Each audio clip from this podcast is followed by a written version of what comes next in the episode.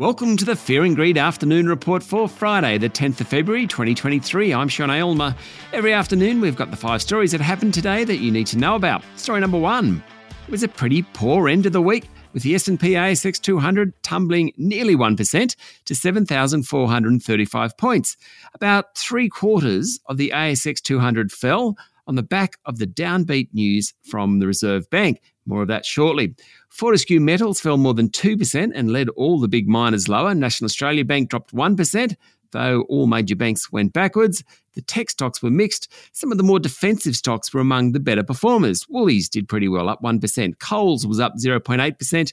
Wesfarmers and CSL were both lower, but only a touch. Coal companies have been sold off in recent weeks, and it continued today.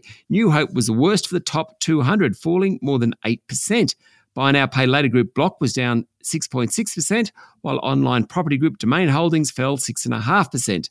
Biotech Imugene jumped 7%, that's the good news, after it announced its B cell activating immunotherapy product had gained US patent approval. Now, the therapy is designed to treat tumours like lung cancer.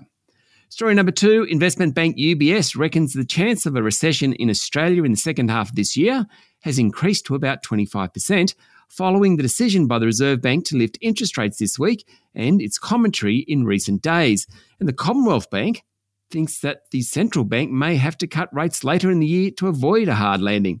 This morning, the Reserve Bank reiterated that it believes more rate rises are necessary to slow down inflation, which it thinks will be higher for longer. The consensus among economists is that the Reserve Bank will now lift rates two more times in coming months as it looks to head off inflation. Today's quarterly statement on monetary policy from the central bank said that trimmed mean inflation is expected to fall to 4.3% by the end of the year, compared to the central bank's previous forecast of 3.8%.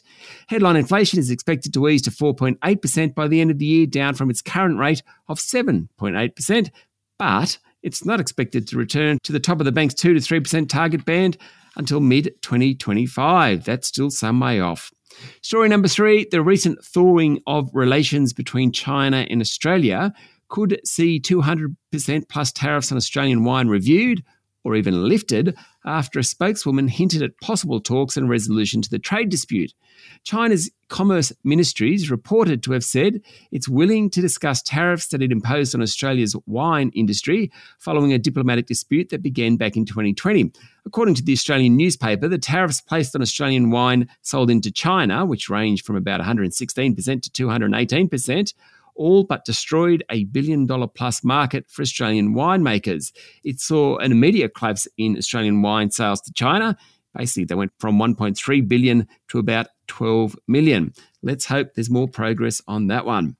Story number four online property group REA, which is 61% owned by News Corp, this morning announced a 10% drop in earnings. It said real estate listings tumbled in the last three months of 2023, down 34% in Sydney and 31% in Melbourne. Nationally, listings were down 21% for the half year to the end of December.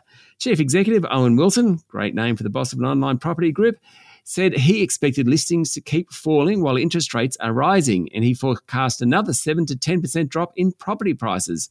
One area where prices are rising is rents. Wilson said it was diabolical for renters, with double digit increases across the country.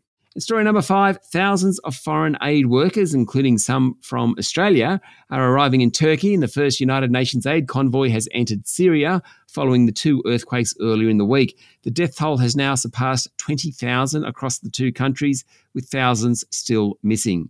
The World Bank has announced a $1.78 billion relief package, while individual countries are also providing tens of millions of dollars in support. That's it for the afternoon report for Friday, the 10th of February, 2023. Michael Thompson, Adam Lang, and I will be back tomorrow morning with the weekend edition of Fear and Greed. I'm Sean Aylmer. Enjoy your evening.